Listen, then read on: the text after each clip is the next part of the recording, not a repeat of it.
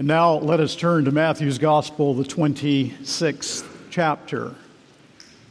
Matthew chapter 26, beginning with verse 30.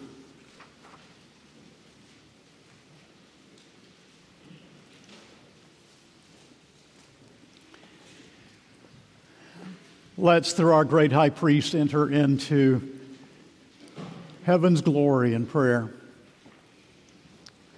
Our Father, we ask that thou wilt hear our prayer, that this solemn text that is about to be read and proclaimed will enable us as believers in the Lord Jesus Christ to come that much closer to understanding what it cost the Son of God to shed his blood for our sins. And that in understanding this truth and what it means that he is our great substitute, in our place condemned he stood, that we also will love him more. Who loved us to the uttermost and gave himself totally to redeem us. And we pray, Heavenly Father, that those who may be here today, young or old, that are lost and do not know the Savior, will, through the work of the Spirit of God, come to know Him today. Or that a seed might be planted that another waters, God alone giving the increase. Hear our prayer. We indeed are sinners, but Thy grace is greater than our sin. And we are so thankful for the sovereign, free grace of God extended to us in the powerful call of the Spirit of God as the atonement of Jesus Christ is applied to our hearts and souls. Thank God for the unspeakable gift of the coming of the Son of God into this world and his once for all sacrifice for our sins. And these things we pray in Jesus' name. Amen. Please take your copy of God's Word and stand. Matthew 26, beginning with verse 30.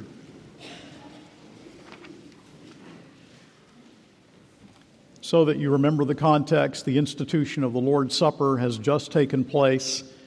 And we read in verse 30, and this is God's Word. And when they had sung a hymn, they went out to the Mount of Olives. Then Jesus said to them, You will all fall away because of me this night, for it is written, I will strike the shepherd, and the sheep of the flock will be scattered. But after I am raised up, I will go before you to Galilee. Peter answered him, Though they all fall away because of you, I will never fall away.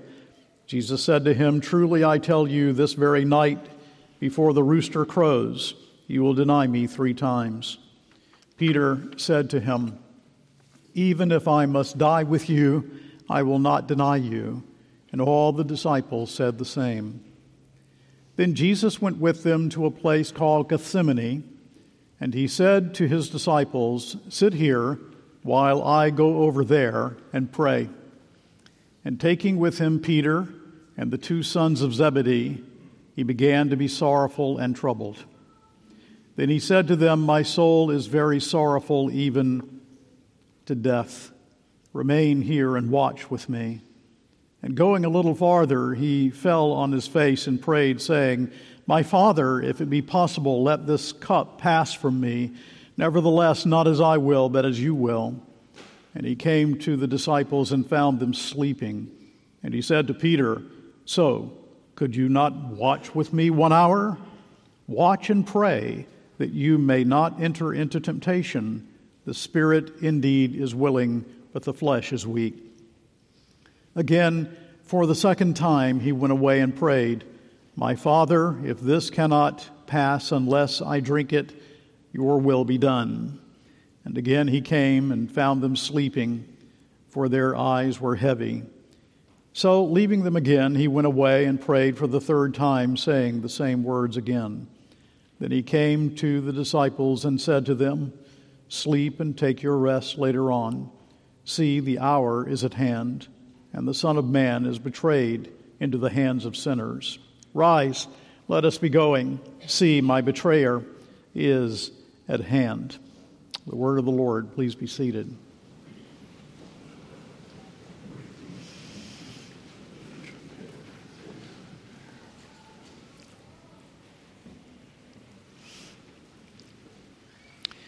People of God, Jesus' triumphal entry into Jerusalem before going to the cross was on a Sunday.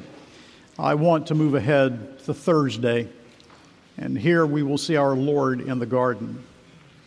If you and I are to be saved from our awful sins, there's only one way possible. God Himself must assume human nature. God must become incarnate. God Himself must become man the second person of the Trinity must assume human nature and pay the penalty for our sin. And this he has done. Jesus Christ is fully God and fully man. He is fully man without sin, but human nature is weak. As we see in a special way the true humanity of Jesus in this text. This text leads us to think about what it costs the Lord to make sinners like us his children. And I want to stress Christ here in this passage rather than the disciples in their response this morning. Now, sometimes I hear Christians who have gone through the depth of trial saying, Pastor, it was my Gethsemane. No. Only one has gone through Gethsemane. You will never go through Gethsemane. And in this text, we see Jesus' perspective on the atonement that he came to accomplish that is so often mentioned in Matthew's gospel. Now, taking all the gospel accounts of Gethsemane into view, Jesus prays three times that the cup might pass and he will go to the cross alone. This aloneness is one of the themes that we should take away from our observations of this text this morning. No one but Jesus Christ could do this. No one but Jesus alone. Christ could redeem us sinners from our sins, and He alone. And I stress, no one but Him. He did this alone. He knows that He is about to go to the abandonment of the cross alone. And insofar as we can, let us now enter into the depth of the meaning of the Gethsemane so that we might understand more the glory of the cross and what it means that we are redeemed by it. And so let's look, as we really must as we go to this text, first of all, at the emotional cost. The emotional cost. Gethsemane means oil press. But Jesus himself is being put into the press of God's wrath in Gethsemane. Matthew might intend for us to see the significance of the fact that Jesus prays in a garden before going to the cross. In the garden, Adam said, My will, not yours. And now Jesus in a garden prays, Thy will, not mine. And Jesus exhorts his disciples to watch and took Peter and James and John with him. And there the Lord begins his truly agonizing prayer in Gethsemane. Is it not the fact that we most note when we come to this passage that there is there's agony in the words of Jesus? The emotional stress of the Lord is almost indescribable. In Matthew 26 37, and taking with him Peter and the two sons of Zebedee, he began to be sorrowful and troubled. The first verb is lupeo, that means pain and grief. And the second verb is adimoneo, meaning extreme mental distress. And then in verse 38, our Lord says, My soul is very sorrowful, even unto death. Remain here and watch with me. And here it uses the term perilupos. And so there's this preposition that means surround, along with the term grief. Overwhelmed with distress, surrounded by trouble. J. A. Alexander says, grieved all around, encompassed, shut in by distress on every side. And so our focus is on Matthew, but let me add that in Luke 22 44, we are told that he was in agony. And in Mark 14 33, that he was very distressed. And literally, that means he was amazed, he was sorely troubled. And as someone has said, being in the grip of a shuddering horror in the face of the dreadful prospect before him. Jesus sees in this what only Jesus, as the sinless Son of God become man, can see.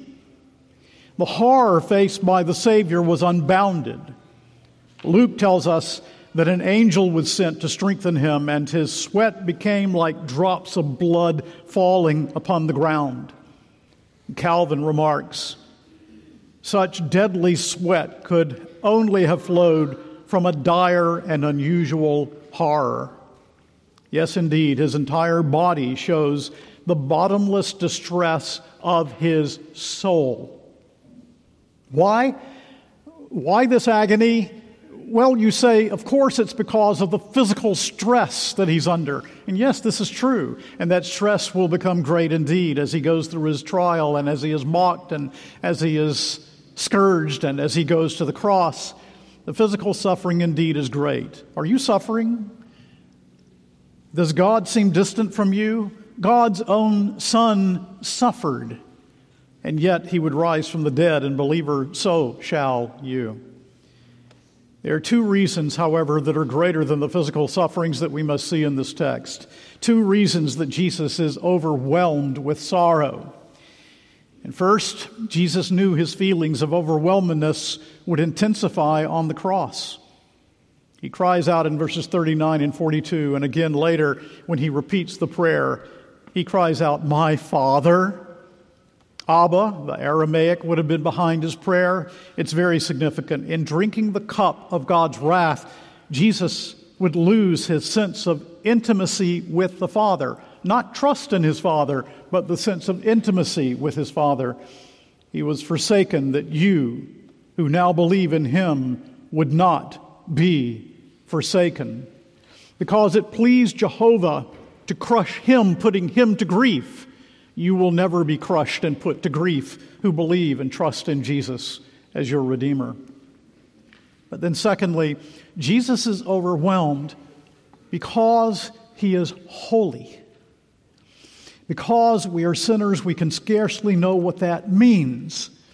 We see in Gethsemane the revulsion of his holy soul from sin as he ponders what it means that he will bear our sins in his own body on the tree. For that is what the cross is all about sin bearing, substitution. He's entering into the vestibule of full exposure to the wrath of God. The sword of justice will come down at Jehovah's command. And he is entering into this reality in Gethsemane. Let me put it another way. When we look to God through faith in Jesus Christ, what do we find? What do we see? What do we know? What do we experience? When we come to God through Jesus Christ, we find a gracious God. He is gracious to us and receives us completely, with no wrath, but completely in His mercy and love. But God the Son, when bearing God's wrath, saw no gracious God. God the Son, as the God man bearing our sin, saw no gracious God toward him. His death satisfies God's wrath toward us. That only because to him the wrath was poured out in full as our substitute can we know can we know by faith a gracious God. So we are covered from wrath because for him there was no covering from wrath. And that is what God thought of his son there on the cross. That is why Gethsemane, and that is why the Lord Jesus is overwhelmed, surrounded by sorrow. On the cross, Jesus is sin in the Father's eyes.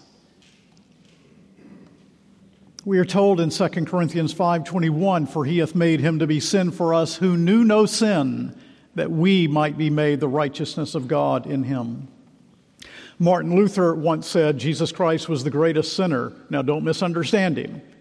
He is morally completely holy. He is undefiled. He is completely impeccable. What did Luther mean? he meant that all of the sins of all of God's people through all of the ages were upon him on the cross, so that in God's sight he was sin in the Father's eyes.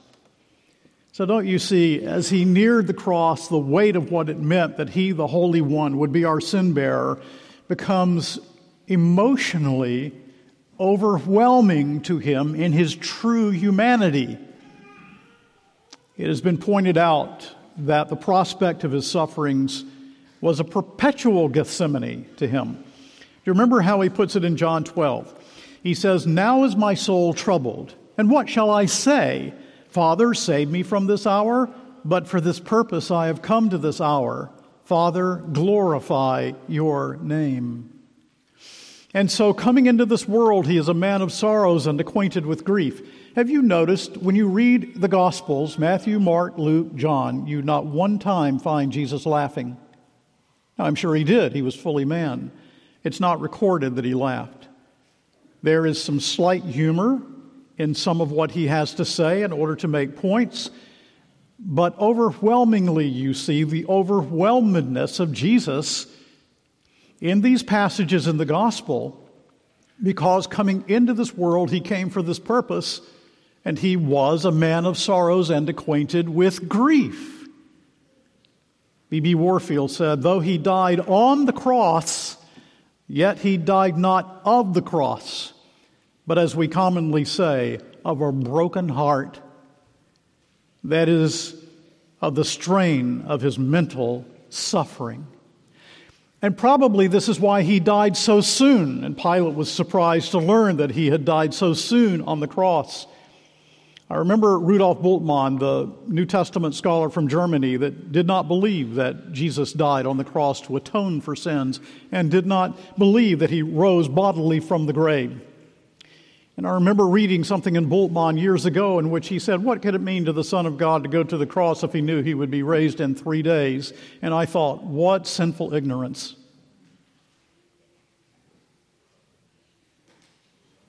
Knowing that he would be raised from the dead in three days was glorious and wonderful and was also fulfillment of the purpose for which he came. But Jesus bore in substance our hell when he went to the cross. Which leads us, secondly, let's just try to get a little more, more into this theme, a little deeper into what is happening here in Gethsemane. Secondly, the cost of substitutionary sacrifice. So he prays for the cup to pass. And going a little farther, he fell on his face and prayed, saying, My Father, if it be possible, let this cup pass from me. Nevertheless, not as I will, but as you will. Again, for the second time, verse 42, he went away and prayed, My Father, if this cannot pass unless I drink it, your will be done. And in verse 44, for the third time, he said the same words in prayer to his Father. Again, three times he prays this prayer for the cup to pass. Now, what does that mean? There have been different viewpoints as to what it means that he prays for the cup to pass. There are those who say he's not praying for deliverance from the cross, but from the agony of Gethsemane and from the depression of Gethsemane. And I can name someone of great note who has held to that viewpoint. Another viewpoint is that uh, he was praying to be relieved from premature death here in Gethsemane. Another, that his sufferings not be prolonged to eternity. But no, none of those, none of those work. They, they, they just aren't right. No, no. The only adequate view in praying that the cup pass from him is that he was praying in all of the agony of his soul about the cross to which he was moving. Now, don't misunderstand this prayer of Jesus in Gethsemane. As I mentioned before, it was always a prayer of trust even on the cross, his cry of dereliction, My God, my God, why hast thou forsaken me? was a prayer of trust. He prayed, My God. It was a prayer of trust. But he faces the cross, and it is abhorrent to him. That is, his holy body and soul would bear what is incomprehensible to him our sin, our rebellion. It is abhorrent to his soul. He feels the cost of sacrifice, the cost of being the sinless substitute for sinners like us. The cup, what does the cup mean? What does it mean when he prays using the language of the cup? Well, the cup is Old Testament language for the pouring out of God's wrath. It is a symbol of God's wrath. We saw an example of it when Pastor McDonald read to us this morning from Psalm 75. We could see the same in Isaiah 51. Uh, there's another wonderful passage that I will mention to you in a little more depth here in Jeremiah 25, 15 through 29. In that passage, Jeremiah has been preaching to the people of God, and he's been preaching for 20 years. And now the date is 604 BC, and momentous events have happened in the ancient, ancient Near East. Assyria was falling apart, and the Battle of Carchemish had taken place. And what this meant was it was completely now open for Nebuchadnezzar to invade. And this is when Daniel is taken to Babylon. It's the same setting. Jeremiah passes the cup at God's command representatively to the nations. Now, can you imagine being someone in the crowd and he said, You be this nation, you be this nation, you represent this nation, all the way down to you represent Judah. And he holds out the cup of the wrath of God and he says, You drink it, you drink it, you drink it, you drink it. Would you have taken to your lips the cup of God's wrath represented in Jeremiah's preaching?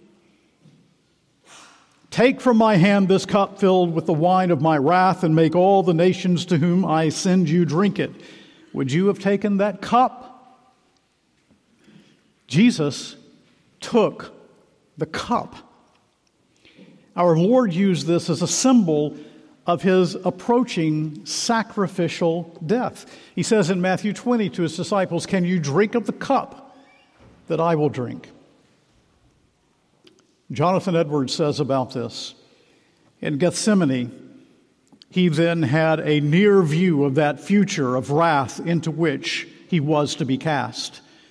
He was brought to the mouth of the furnace that he might look into it and stand and view its raging flames and see the glowing of its heat, that he might know where he was going and what he was about to suffer. This was the thing that filled his soul with sorrow and darkness. This terrible sight, as it were, overwhelmed him. For what was the human nature of Christ to such a mighty wrath as this? It was in itself without the supports of God, but a feeble worm of dust. Yes, people of God, Jesus prays in all the fullness of his sinless but real humanity, and he is overwhelmed with the thought of the wrath of God and what it will mean that he will bear that wrath. And so the cup is an awful image. And what is it that makes that image awful? Well, we read it in Psalm 75. Let me read it again, verse 8. For in the hand of the Lord there is a cup with foaming wine well mixed, and he pours out from it, and all the wicked of the earth shall drain it down to the dregs. What makes the cup image so awful? The wicked drink it. Not the godly, not the sinless, the wicked drink it. But Jesus drinks it. The sinless Son of God drinks it. Klaas Schilder, Dutch theologian, says one would need to have been in hell for some time in order to understand what it is that is tearing Jesus apart in the garden. The awfulness of his situation is that God recedes from him any attempt to understand the meaning of Gethsemane is sacrilege and folly unless it discovers the explanation in the Almighty God. Now, I think what Klaas Schilder said was true, except for one thing. when he says one would need to have been in hell for some time in order to understand what it is that is tearing Jesus apart in the garden? No. A sinner could be in hell for eternity and still never understand what was tearing the soul of Jesus apart in Gethsemane. Because only the sinless Son of God could understand what he was about to endure. Alford, the New Testament scholar from the 19th century, our Lord's whole inmost life must have been one of continued trouble of spirit. He was a man of sorrows and acquainted with grief, but there was an extremity of anguish now, reaching even to the utmost limit of endurance, so that it seemed that more would be death itself. Third thing the costly drinking of the costly cup. What does it mean for you and for me? Well, this prayer, this prayer of Jesus, that the cup be removed, it was a prayer of resignation. It was a prayer that submitted to the Father's will. It was a prayer that wanted the Father's plan fulfilled. Not my will, but thine be done. His holy soul, however, could not but shrink from the wrath of God. His holy soul could not help but submit to the wrath of God. He shrunk back, but his holy soul submitted. Both of these things are happening within the heart of Jesus simultaneously. And the only conclusion that you can draw from this is that the cross was unavoidable if we are to be saved, that there was no other way for us to be redeemed the cross was unavoidable if the Father was to be obeyed, and the cross was unavoidable if God was to be glorified and our souls saved from sin. Do you understand? This was not something dispensable. There was no other way, no other way, no other way but this. It means to us several things.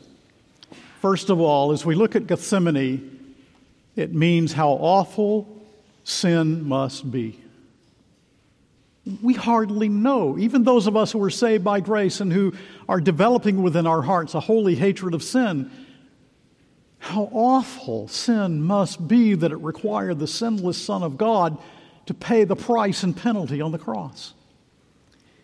How awful the wrath of God must be the punishment of sin must be commensurate with the gravity of sin, and this is why it requires the second person of the Trinity, God Himself, to pay the price of our sin. Edwards, who wrote something beautiful, says on this theme, says, How stupid and sottish are senseless sinners. Edwards actually used the word stupid.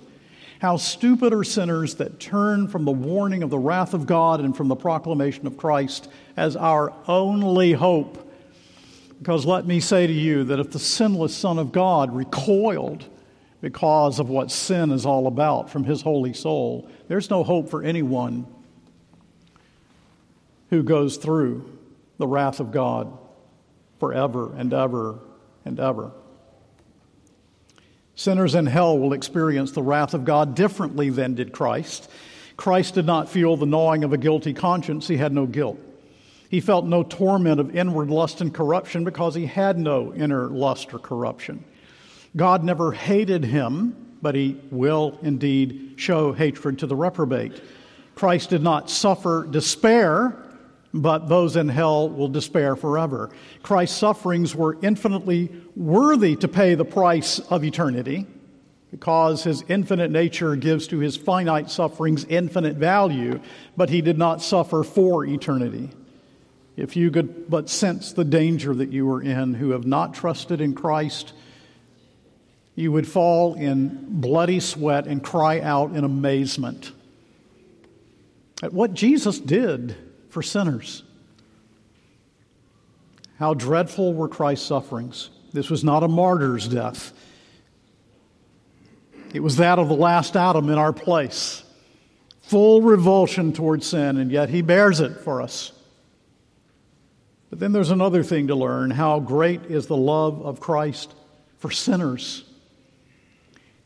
That he would take down the wrath of God in gulps and drink it down to the very dregs.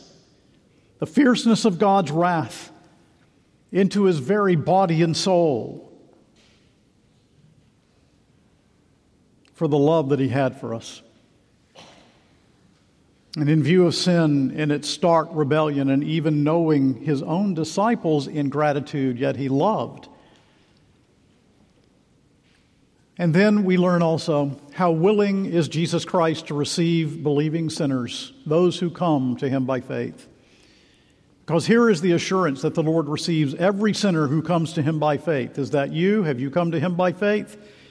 He's received you, you're always received. Is there someone here that has not come to him? he receives sinners on the basis of what he achieved on the cross. And then Christ's obedience to the Father is amazing, isn't it? It is through his obedience to the law and his paying its price that we are saved. Again, Edwards' words He was the most wonderful instance of submission to God's sovereignty that ever was. If God lays his hand upon us in some acute pain of body, how ready are we to be discontented and impatient? when the innocent Son of God, who deserved no suffering, could quietly submit to sufferings inconceivably great and say it over and over God's will be done. God's will be done. God's will be done. Now, you know, had he failed, he could not fail, but had he failed, all would have failed and we would have been lost forever. Believer, the Lord God will not pour out wrath upon you because he has poured out his wrath on his own Son, our last Adam, our great high priest, who died in your place. This judicial wrath of God against believers is spent. Period there is no more wrath. There is therefore now no condemnation to those who are in Christ Jesus. Thinking about this passage from Isaiah 53, it pleased the Lord to crush him, putting him to grief. And how his own soul agony is recorded there in Isaiah 53, but also his triumph through the cross. Years ago, I came across something that Alfred Edersheim said in a not, not very well known book. He said, The prophecy speaks, he's talking about Isaiah 53. The prophecy speaks not only of suffering, but of conquering, and of conquering by suffering. Now, suffering is human, and conquering is divine. But to conquer by suffering is theon- to conquer by suffering is theanthropic, which means the God man only could conquer by suffering. The God man, by suffering, conquered our sin.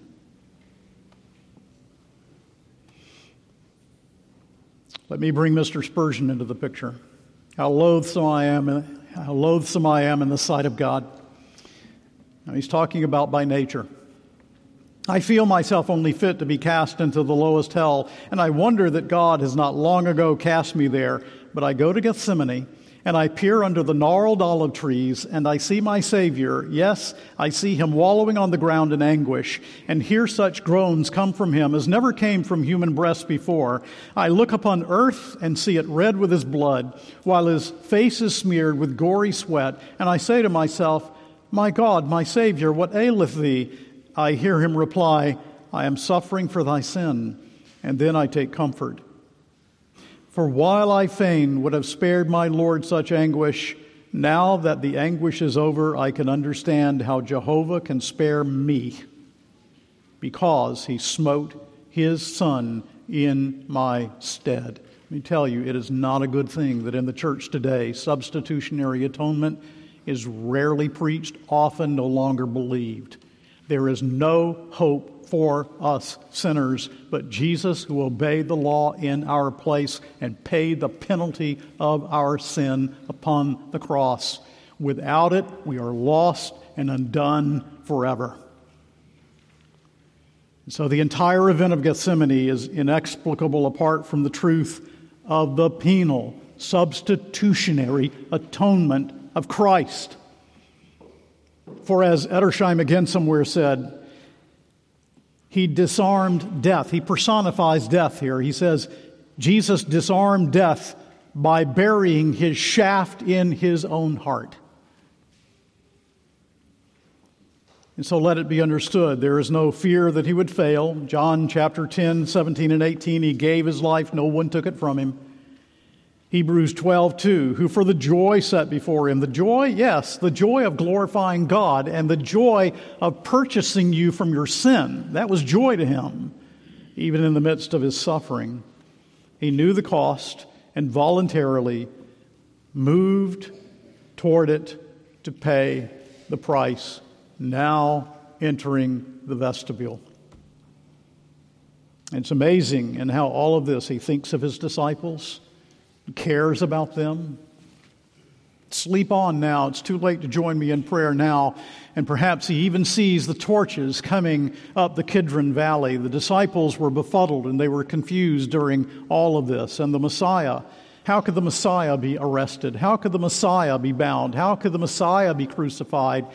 the one who healed the sick and raised the dead. How could it be possible that he was taken in the garden?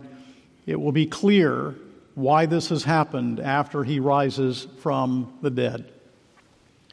No, there's a passage in Hebrews 5, verse 7, that says, In the days of his flesh, Jesus offered up prayers and supplications with loud cries and tears. Now, that's Gethsemane. In the days of his flesh, Jesus offered up prayers and supplications with loud cries and tears to him who was able to save him from death, and he was heard because of his reverence when he was raised from the dead. You know, in verse 53 of this chapter, Jesus says, Do you not think that I cannot appeal to my Father, and he will at once send me more than 12 legions of angels? Of course, he could have resisted arrest and done so completely successfully. Of course, even on the cross, he could have called 12 legions of angels. Do you ever think about what that means?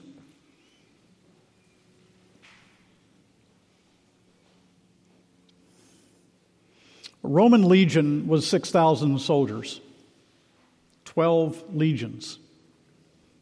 Do you remember in 2 Kings 19:35 that one angel of the Lord destroyed 185,000 Assyrian soldiers?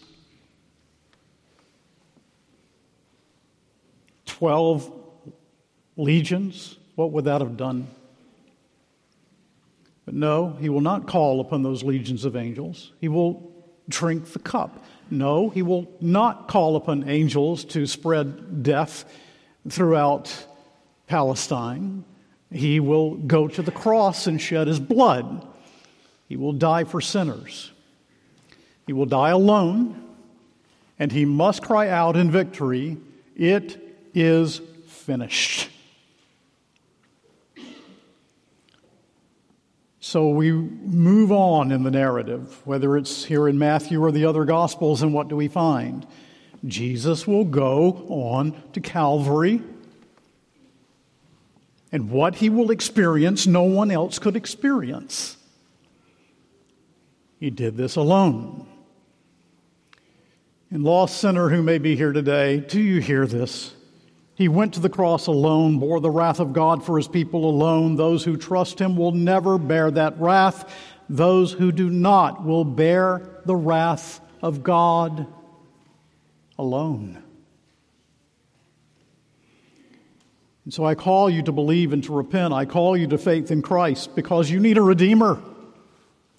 And there is only one who can save us from our sins Jesus Christ, who drank the cup of wrath down to the bitter dregs.